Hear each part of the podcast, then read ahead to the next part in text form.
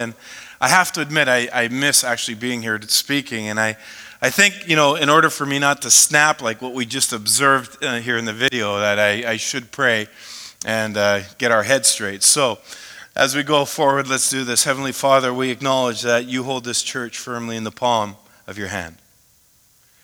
My prayer is that you would help us to be patient when we're bombarded by messages all day long that tell us, you know, what we need to have when we want it, and yet we serve you and you do things in your time.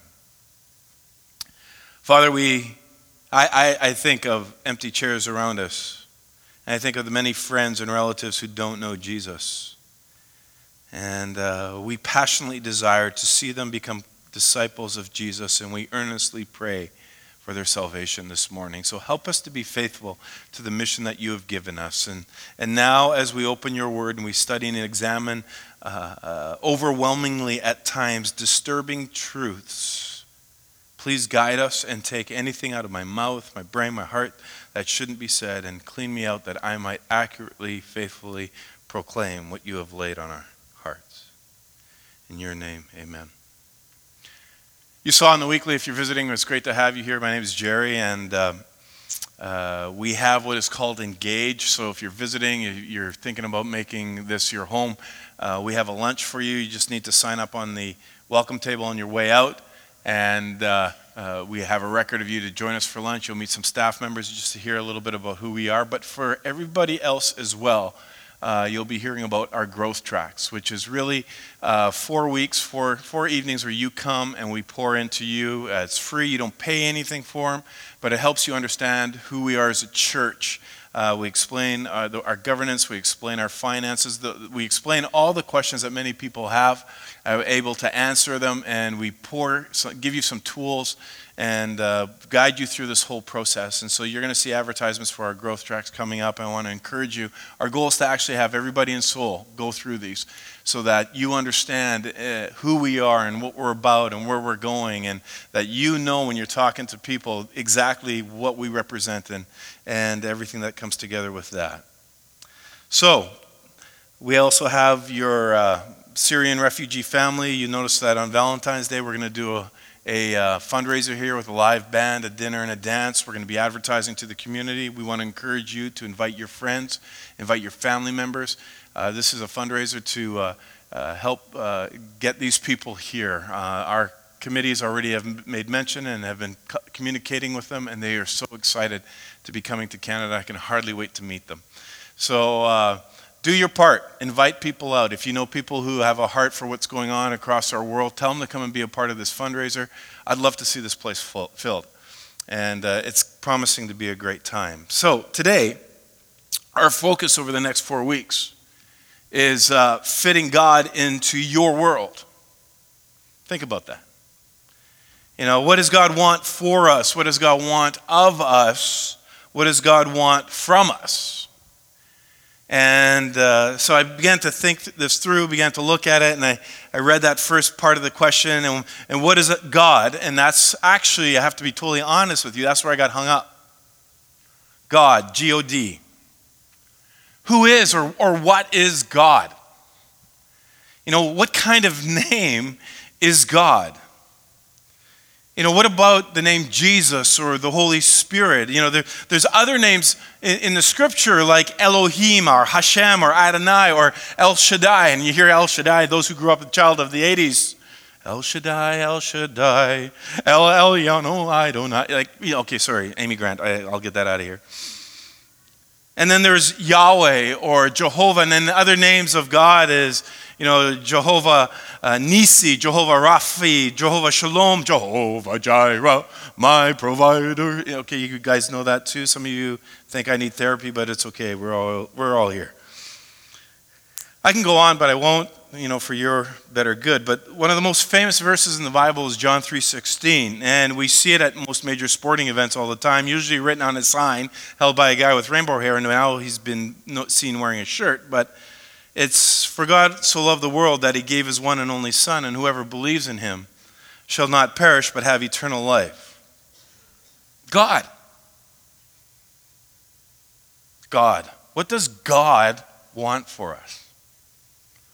God. Like the word God in English, let me help you out here, is G O D. I didn't know if you knew that. That's the English word for God. And if you were reading the word in the Greek, it would not be G O D. In the Greek, rather, it reads what we would say uh, T H E O S, theos. And that's actually a generic proper noun used in the Greek language to denote God with a capital G or gods, small g. You know, you take the English word God and you look it up in the dictionary. Here's actually the, the explanation it says any various beings conceived of as supernatural, immortal, and having special powers over the lives and the affairs of people and the course of nature. I think about these crazy shows my kids watch on TV about superheroes. You know, how does God feel with that definition? So here's how my mind works is that God's name? God. Is that his name or, or one of various beings conceived of a supernatural or immortal? Like God. What about you? How do you prefer to be called? Do you prefer to be called by your title? Do you have a bunch of friends that when you gather together, they look at you and say, hey, fellow taxpayer, shall we go for lunch? You know, or like in my case, my spouse, you know, I really enjoyed the nice romantic dinner we had together, Pastor. Other times she says, Reverend Doctor, please take out the garbage. Maybe you find yourself in your household having conversations, you say, sibling, fill in the blank. You know, chances are you're not always referred to by your title. Rather, uh, the people who know you more intimately actually know your name. Yet addressing somebody by title is also a sign of respect, which I think our society has lost. Like pastor, or doctor, or Mr., or Mrs., or auntie, or uncle. You know, I have people who call me Mr. I have, you know, Mr. Michalski. I have people, pastor. I have people call me doctor. I have people on Xbox who call me a whole lot of other things. But I do have friends, believe it or not, and my friends actually call me Jerry, and some people who are closer to me, especially when they are angry with me, they call me Gerald. That's usually my mom. And so generally, we all have some sort of people or intimate associates who call us by name, and it, it could be a little cutesy, cuddly name too, right? But it's a name that is actually specific to us and that your title, whether it's teacher, taxpayer, doctor, reverend, pastor, are generally used by people with whom you are less intimate with. You know, Joan Osborne, 90s, wrote a song, What If God Was One of Us? And, and, and, and it was beautiful in that the concept that she asked the question, you know, if God had a name, what would it be and would you call it to his face? Great concept, great question. Would you call it to his face? So the question remains is that God's name? God. Is that his name? Or is it his title? Or does God have an intimate personal name, if you think about it, that, that those people who are closest to him use? And I'll just say this that there may be areas this morning that you may find unsettling. And for me, this forces me to sort of rethink all sorts of things. And, uh, this life lesson may not end with a nice little bow for you today, and that's okay. You may walk out of here with more questions than when you walked in, and you know what? That's okay. I want you to embrace that. So I want to ask the question Does God have a name other than his title? God. And so, if you brought your Bibles or your phones, turn to Exodus 3. And, and the concept is that God had told Moses that he wants him to lead his people. He appears to him, they have this conversation. And this religious climate that's going on in Egypt was that there were many, many, many gods and the God of the harvest, there was God of fertility, there was the God of the soil, there was the God of the river, and so on. And if you wanted to have more children, you would appeal to the God of fertility. If you wanted a bigger harvest, you may go to the God of rain or the God of soil. And there were all these different gods, and people knew the names of all these different gods, and they would manipulate or they would call that God that they needed on to respond to them. It was almost like a plethora of little vending machines. So if you needed peace or security or financial success for whatever you would do, you would call on that God and do your offerings, do your services to that God in particular, and you would know their name and what they should deliver for you. And if you think about it, And as you study the scriptures, we see that, of course, God appears to Moses. And Moses himself was trained in Pharaoh's household, and he had been trained in verse to know all the names of all the gods and for what each God would do for you if you and which God to go to when you needed to use a specific God for a specific purpose. Moses was well versed in all that. And you would use different gods depending on your situation and need. But in Exodus, what we see is that the Almighty Creator reveals himself to Moses.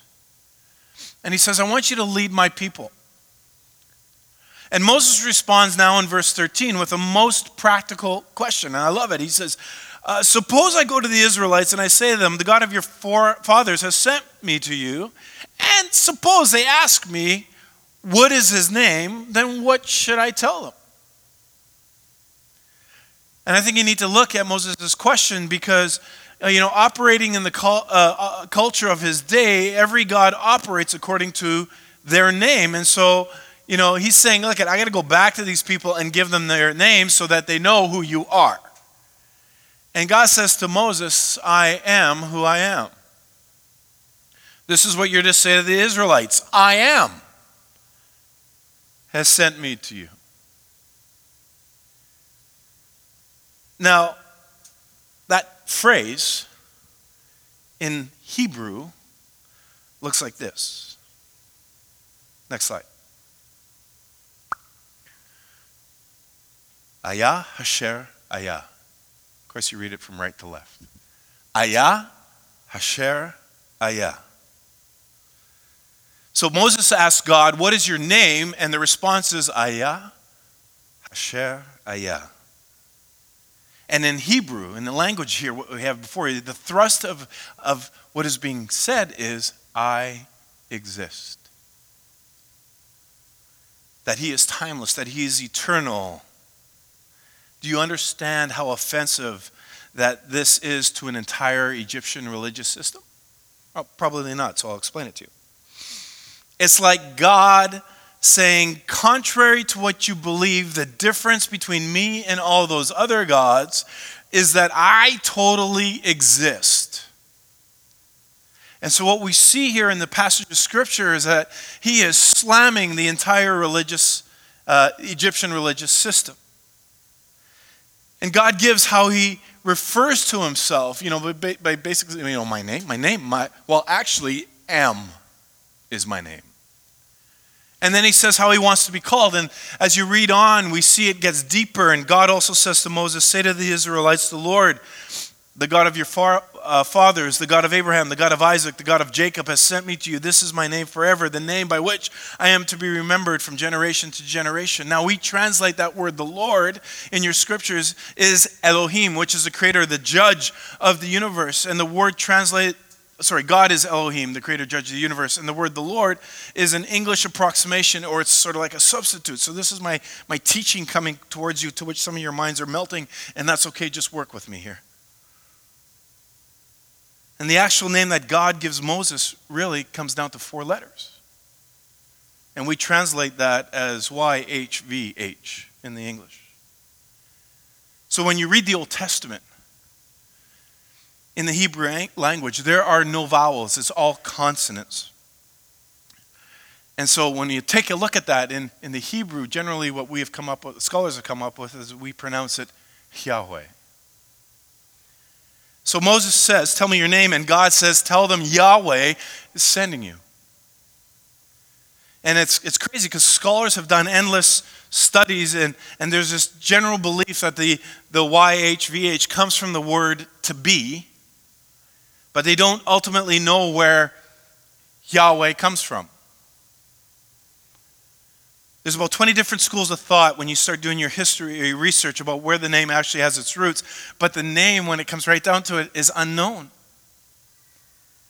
And, and Moses says, What is your name? And God says, Yahweh. And, and God doesn't explain himself. The beauty is he doesn't defend himself. He doesn't, you know, use a nice little cute name like, you know, George. He just says, YHVH.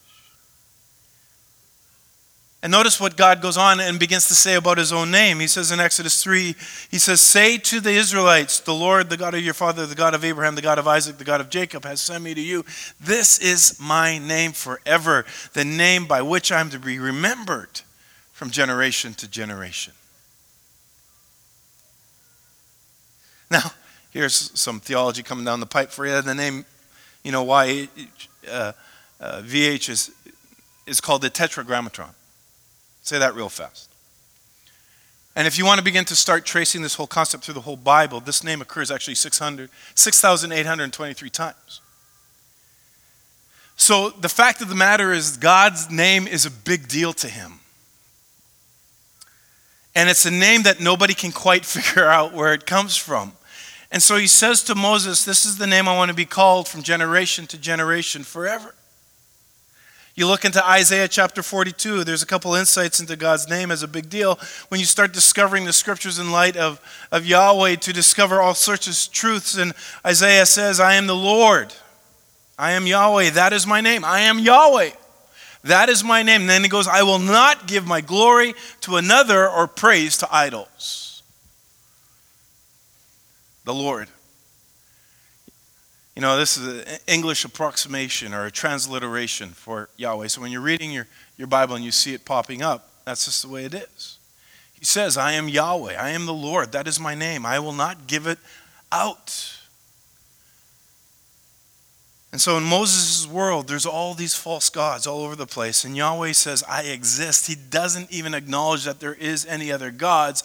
Uh, he says that he is all there is. This is beautiful. And if you notice the language that he uses when he first introduces himself in Genesis 1, it says, In the beginning, God created the heavens and the earth. You know, does God try to uh, prove his existence? He just says he is. He doesn't list any cosmological or teleological or causative argument based on logical reasoning. You like those words? He doesn't do any of that. He just says, This is the beauty of Scripture. I am God. There is only me. I created everything. Psalm 135 God doesn't defend himself or prove his existence. He doesn't, you know, uh, or, or, he doesn't even try to fit himself into somebody's intellectual comprehension. He doesn't try to apologize, he just is. And he reveals himself as a God who simply is and does. I know that the Lord is great, that our Lord is greater than all gods. The Lord does whatever pleases him in the heavens and on the earth and on the seas and all their depths. He alone is Yahweh. He won't share any of his glory. This is who God is. He won't give praise to any other idols. He created everything. He doesn't bother with trying to prove his existence or explain how he brought everything into creation. And then he says he does whatever he wants.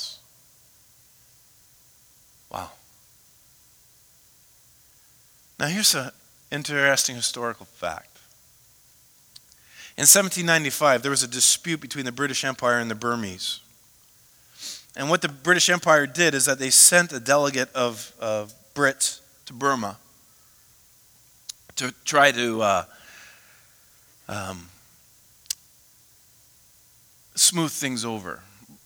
But for the most part, the, the, the Burmese that were living in Rangoon at the time didn't really appreciate these new arrivals and they looked on them with suspicion. And the purpose of the diplomats were to go from place to place to make things better. And uh, they eventually went to a remote hill tribe village where it was the Karen tribe was, was found there. They lived there. And it, it was interesting. They were kind of puzzled at the time because they received better treatment from the Karen tribe than they did from anybody else. And they couldn't figure this out. And there was a Karen woman who could speak Burmese, and uh, on behalf of the tribe, she said to the diplomats, This is the most interesting. These tribesmen think that you may be, again, she's speaking to the diplomats, you may be a certain white brother whom they, as people, have been expecting from time immemorial.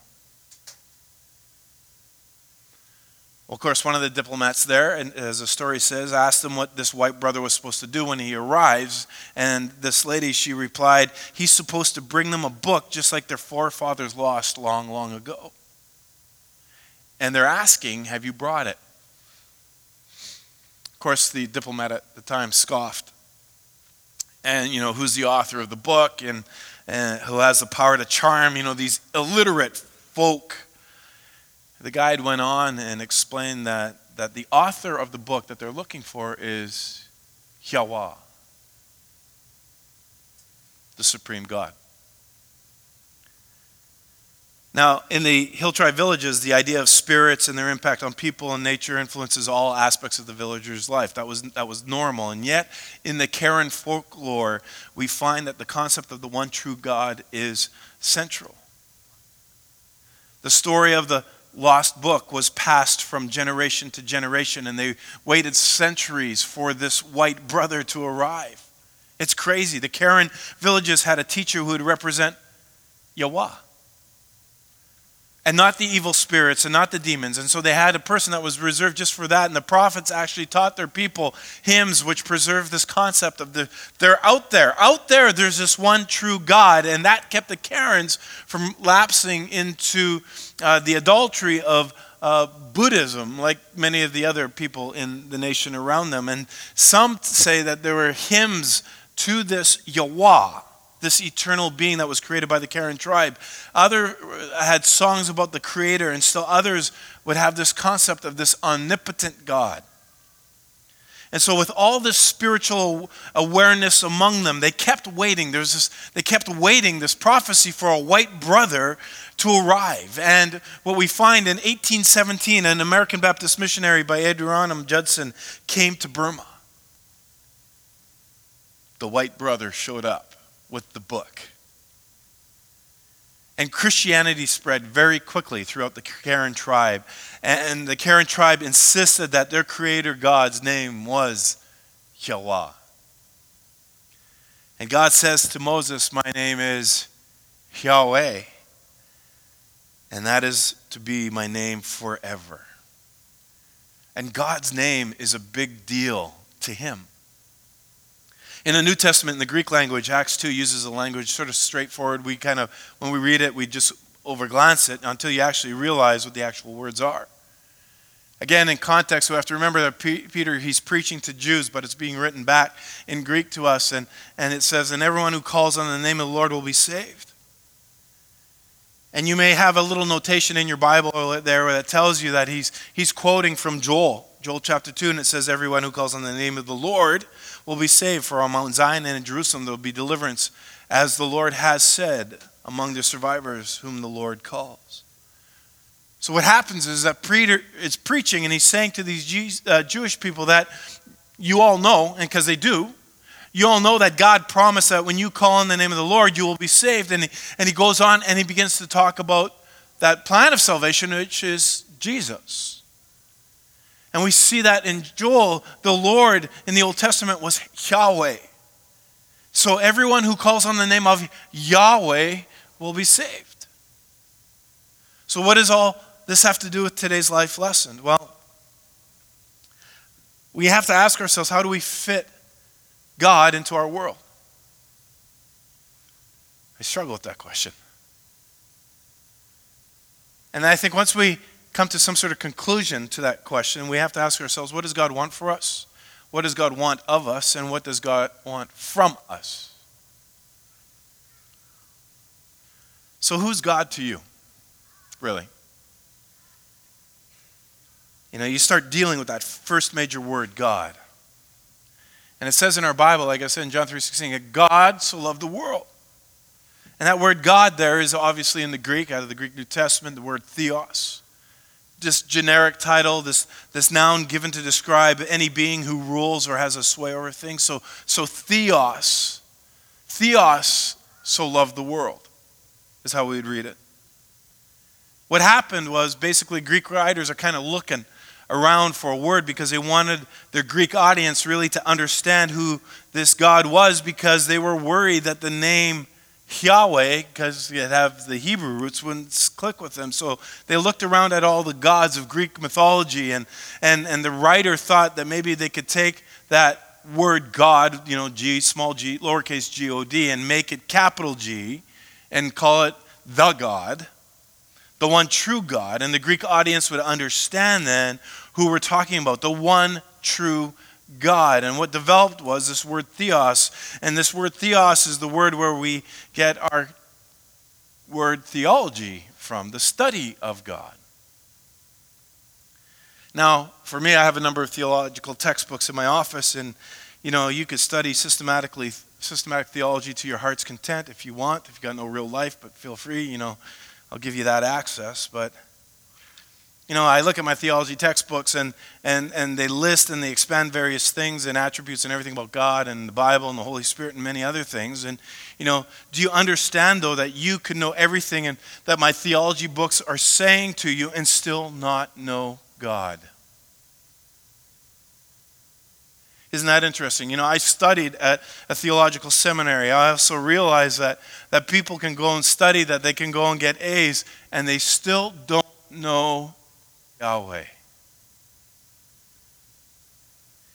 You know, we have a statement of beliefs here at Soul Sanctuary, and, and as we see how God has revealed himself in the scriptures, and we work real hard at the language to get the words right about God. We, we, and the fact of the matter is, all of us, we could actually quote all the statements of faith, and you know what? We could still not know God. So, in one respect, you could say that, you know, there's, there's a danger to studying theology, but but theology is good. It's good to study God. It's good to study these words and to wrestle with them. But ultimately, you could have a theology and still not know Yahweh in a personal sort of way. Can you imagine with me? Just go with, with your imagination. This is really hard to, to concept, but can you imagine what would happen if one group of Christians had a statement of faith and their thoughts and their beliefs on God? Was written there. And, and, then there was this other group of Christians just down the street, and they had their thoughts and beliefs on God. And what if, in some of the wording, they didn't see exactly eye to eye? Wow. And what if Group A decided they want to debate Group B, and, and Group B says, well, you don't have the right one, and they get into this endless discussion, you know? Uh, uh, and then what if Group A then decided that they were right and the other was wrong? That's the danger of theology. That's why I don't argue theology in that sense.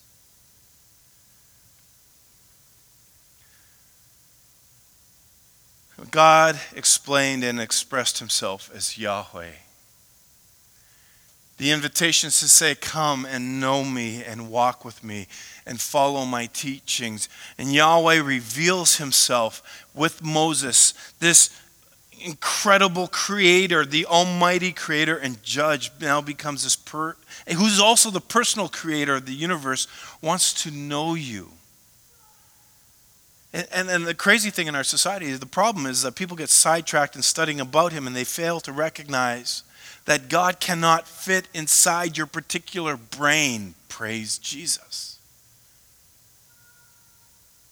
And what happens is that people begin to create these little boxes uh, about their opinions of God. And theology is not about our opinions of God, theology about what actually God is thinking about things. But imagine your favorite painting. Let me put it this way this is your favorite painting. And now maybe your favorite painting's been in your house for, for the last few years. Maybe it's at a museum. I don't know. But what if the artist, when finished this painting, put their brushes down wrote a letter, sent out a message to all the other artists in the world, and said to them, Stop, relax. I've painted the painting, the painting. I have achieved the beauty of texture, color, contrast, concept. I have painted the thing. And I've reached the zenith for painting. Of course, you're sitting back going, you know, that's utterly absurd. And if you're sitting here and you're an artist, you'd understand that you are on a lifelong quest, right? you're on a lifelong quest to paint or discover what is beautiful. And then, if you feel that you have an adequate grasp of your painting, then you naturally know it's time to move on. What? To the next one, because they're never done. Because you understand as an artist that in painting, it's an endless quest to paint the best painting and that, that, that no one has ever arrived. Think about this. Wouldn't it be frightening that somebody had a theology that said, ah, now we're done? We have the best words to describe God, so why study God anymore? If someone came right to the point and they said, well, that's our statement, that's our faith, and our faith is right. But we're done. Now, now hear me out. We here at Soul, we believe passionately. We believe that you can know truth. We believe that you can have a personal relationship with the God of the universe, that you can become a disciple of Jesus, that you can walk with him and talk with him. But what if a group began to view God not as Yahweh, but you know, a, a God to be discovered, a God to be pursued, but rather began to think that they cornered the market on God? It's kind of like this. Let's go to the music industry. What if the music industry stopped recording music on eight tracks? That was it. That no more music should be recorded anymore. Eight tracks. That's it. Now, if you're in high school or junior high, you have really no idea what I'm talking about. Basically, if you're under 30, you almost have no idea what I'm talking about. But maybe it's not so much that they just made eight tracks. What if they only made one eight track? And the industry just sent out a little message to all the other songwriters and all the other musicians and they said to them look at there's no need for you guys to write anymore. There's no need for you to record any new songs because we recorded the ultimate eight track. Music can go nowhere from here. Of course at this point everybody under 35 begins to panic. Ah, my parents music stuck with eternity. No. That'd be frightening for people right But wouldn't it also be frightening if we did that with God?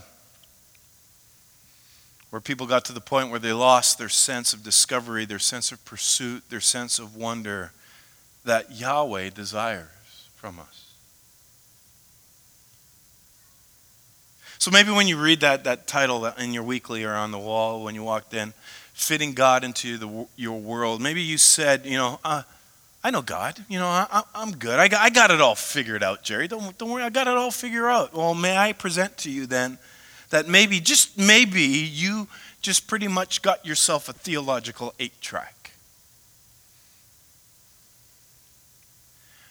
Yeah, maybe you're like me and you've heard people say, you know, I went to Bible college. Well, I went to Christian school. I'll pray for you. I was homeschooled. I went to youth group. I know all these stories, really, really. So, so help me, you know, like you and Yahweh, like you guys got it, both of you got it all figured out. I went to university. I studied theology. Oh, okay, okay. Yeah. I heard it all. Oh, oh good, good. I'm glad. So, so Yahweh according to Scripture, who refuses to share his glory with any other, whose ways are higher than your ways, whose thoughts are beyond our thoughts. Yahweh, who reveals himself in a four letter name that nobody really knows where it comes from. You understand him. And you're done pursuing him because you got him all figured out. Do you see the danger there? And, and it's not so much about us fitting God into our world as it is understanding where do we fit into His since He is the Almighty Creator. Listen, it's good. It's good to study God because we begin to realize that there's so much that we don't really know. But the danger is that people get to the point where there's no sense of discovery, there's no excitement, there's no pursuit, there's no enlightenment. We don't get excited about the discoveries that come across us in Scripture, and we no sense of how we can know more about God who created me and who wants to know me more, and we lose it all.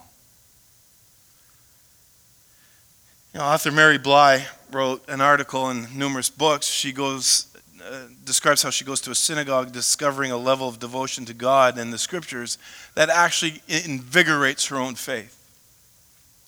And she turned around and she wrote in an article, she said, God was fully alive to these people unhindered by a book that I once pulled to bits in theological debates. The laws are cherished by even the most modern religious Jews but there is still sense of happy exploration, a sense that the book is still open.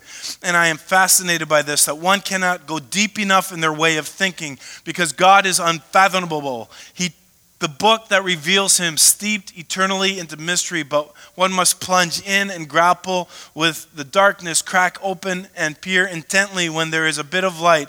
And this is a wonderful way to live the life of faith, allowing the questions which is consistently possessed to grow more vast, more wondrous, and to regard the answers with humble insecurity.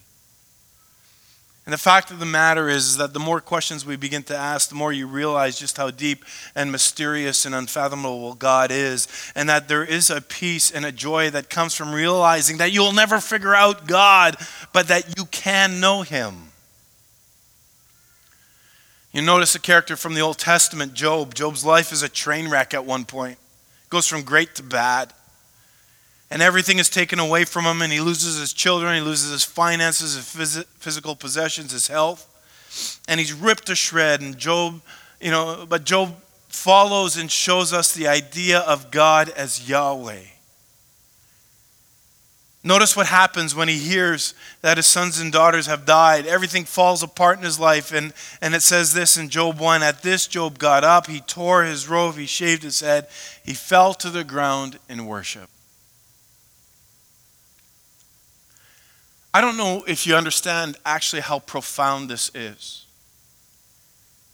You know, maybe Job doesn't get it. I don't know. Or, or maybe he does. And God just allowed the entire world to collapse, and his, his response is not, Hey, God, I don't get it. I'm not going to speak to you now because you don't fit into my particular little box. No, no, his, response is, I don't get it. I don't understand it. God, it hurts. God, your ways are inscrutable. Your ways are unfathomable and mysterious.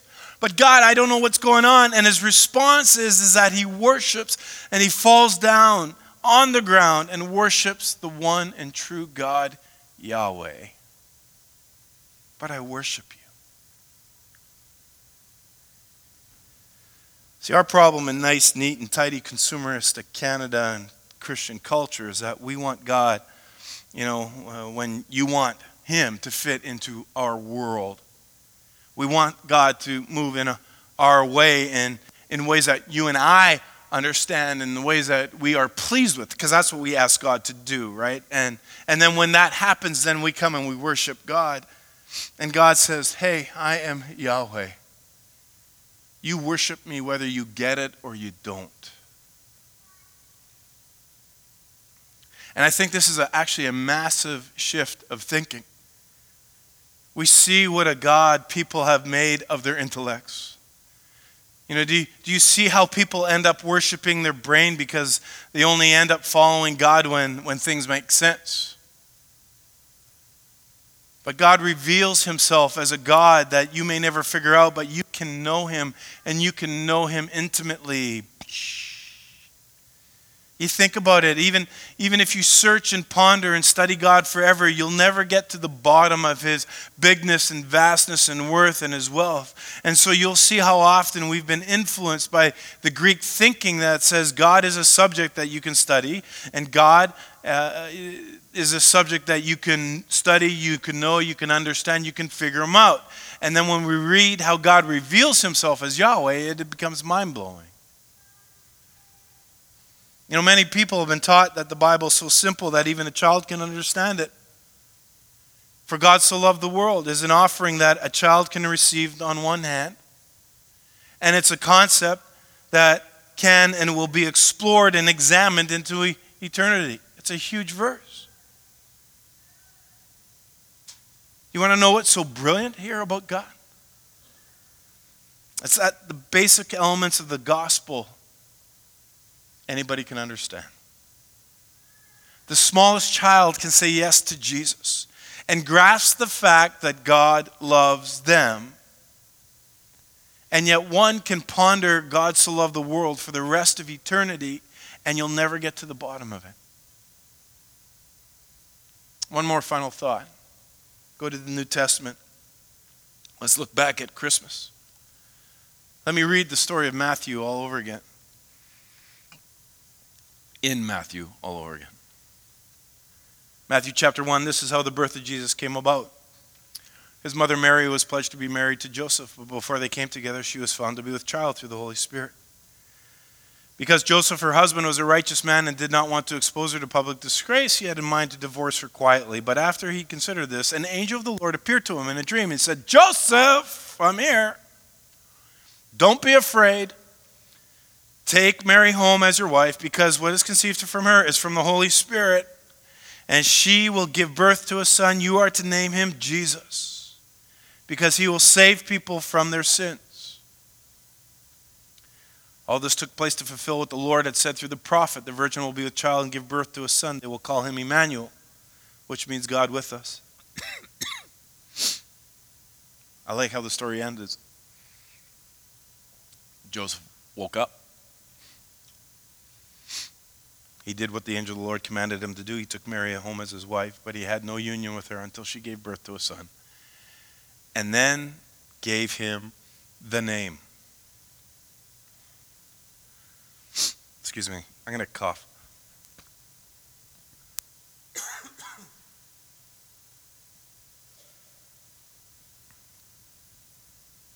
Again, we go to the language.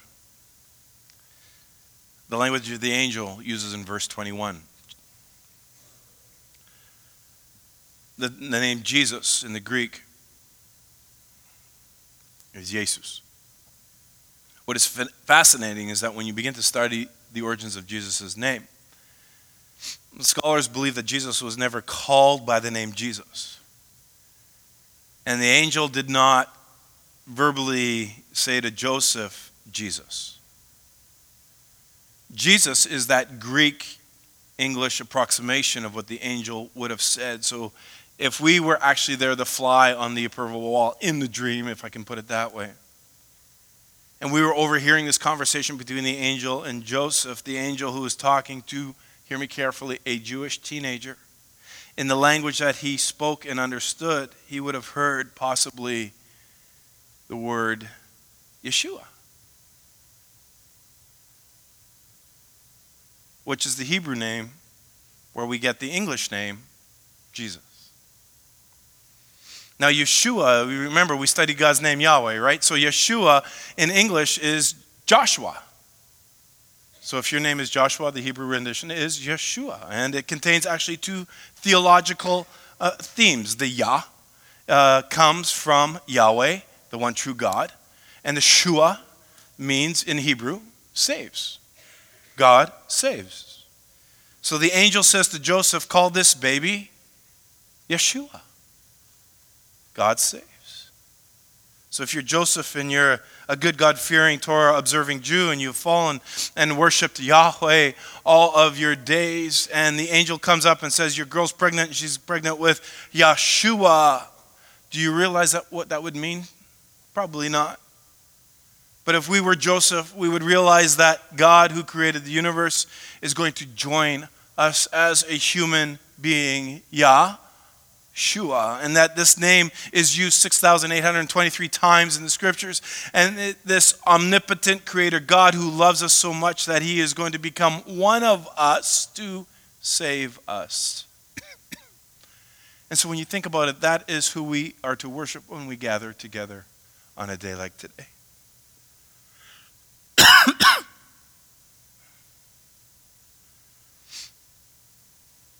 so, I want to conclude with this thought. And if Jeremy and team can get ready, and if our prayer team can get ready.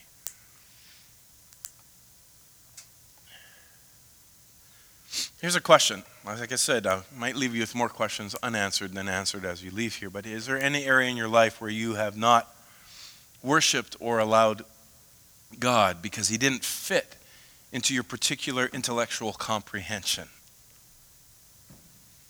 Do you hear what I'm asking? Is there any area in your life where you have not worshiped God because he didn't do what you wanted him to do? Is there any area in our lives where we have taken pride in knowing about God, but we have missed the simple truth that God wants to know us intimately and personally.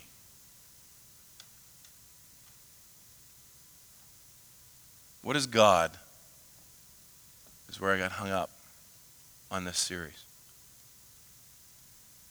So next week we're we're looking at the we're actually going to look at the question of what does God want for us.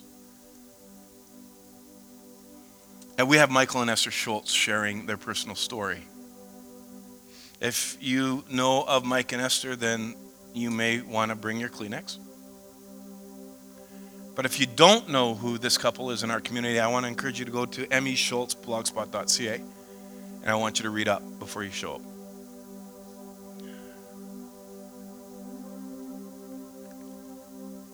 Because it's so easy to give the, the story of all the good times, where God's working in the good times. But what about people who are walking through some tough times? And then asking the crazy question. Some people think I'm nuts, but what does God want for us?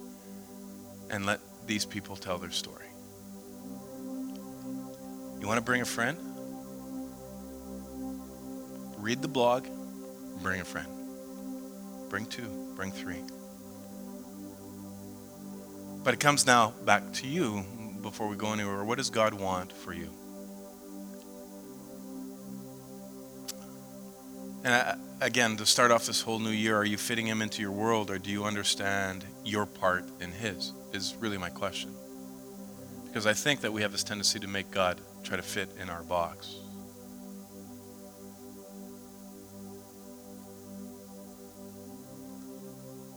Why don't you stand with me? Every gathering we come together, we make the opportunity that people go for prayer.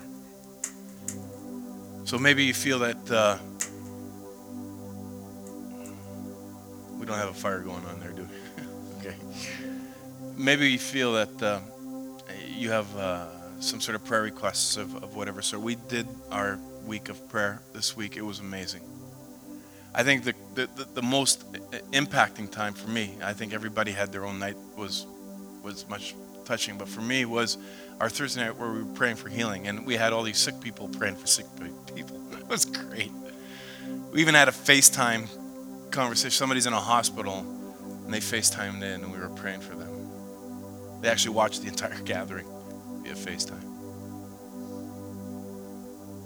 But here we are. We're a community that believes that God can step in and do miracles. A community that believes that God can step in and do wondrous things but a community who also believes that God is. And it's His will. And all He asks is for us to have this intimate, this personal connection. And so today, if you have a prayer request, if you have a need, if you have a uh, if you just need people to support you, if you need just to even talk, maybe maybe I've said something that's just got set something off in you. You want to talk to one of our, our prayer team members here. They are there for you to talk to. And so I've asked Jeremy to, to lead us in a song. It's an invitation to allow the Spirit just to move in us. And I want to invite you to do that. I want to invite you just to open yourself up to Him. And uh, as we sing these words, may they be your prayer. Uh, may you invite when it says, Holy Spirit, come fill this place. This place is not this building, this place is you and I. That's this place. Jeremy, lead us. And if you need to go, step out, and our team is willing and waiting to pray with you.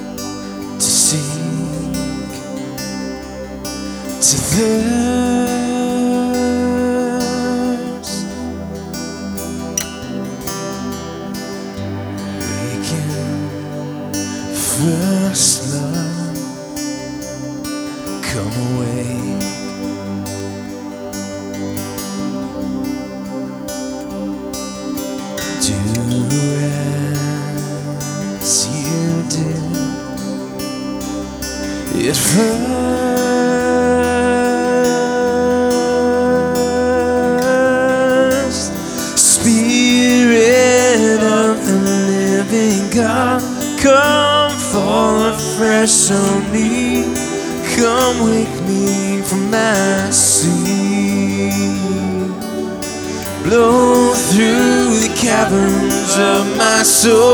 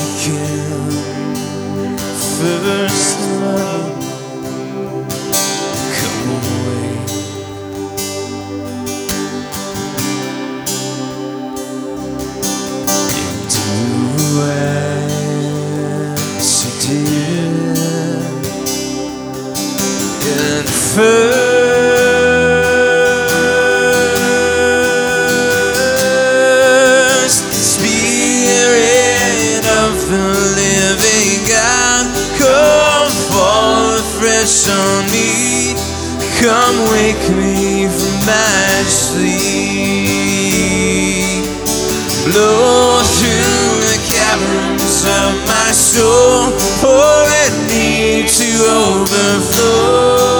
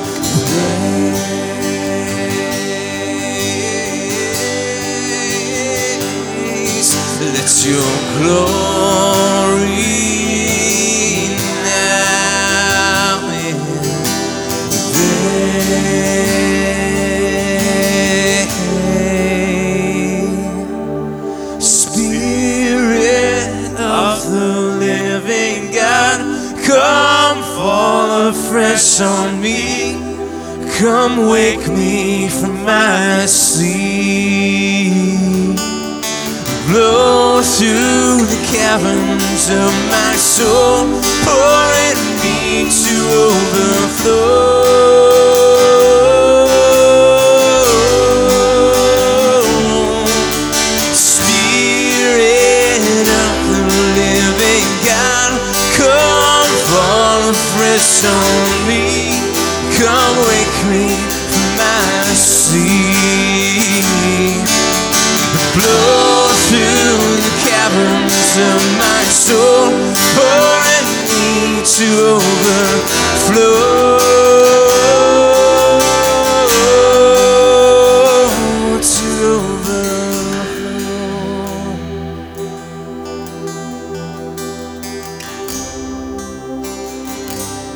Thought that you would give your life, your body, your blood for me is more than what I can comprehend and actually understand.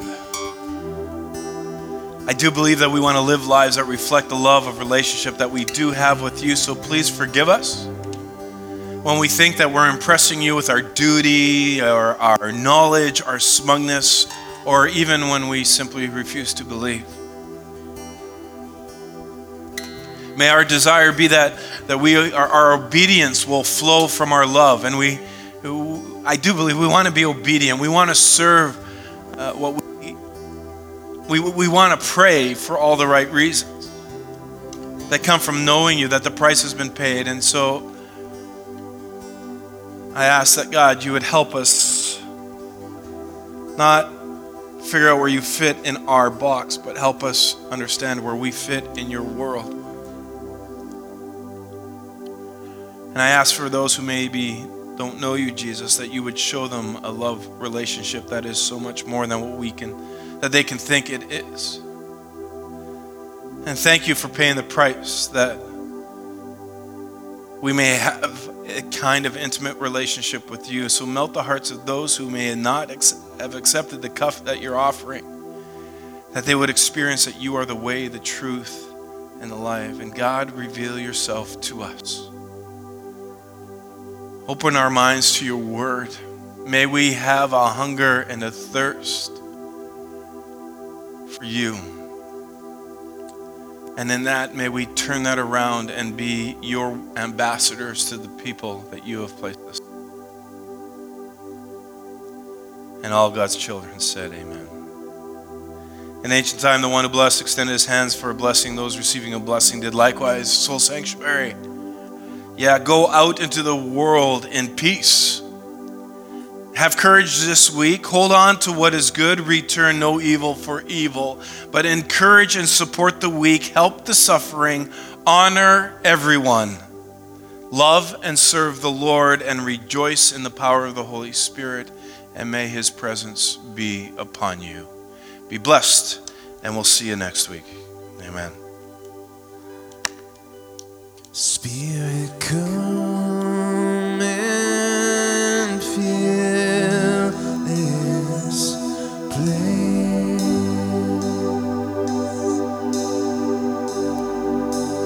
Let your glory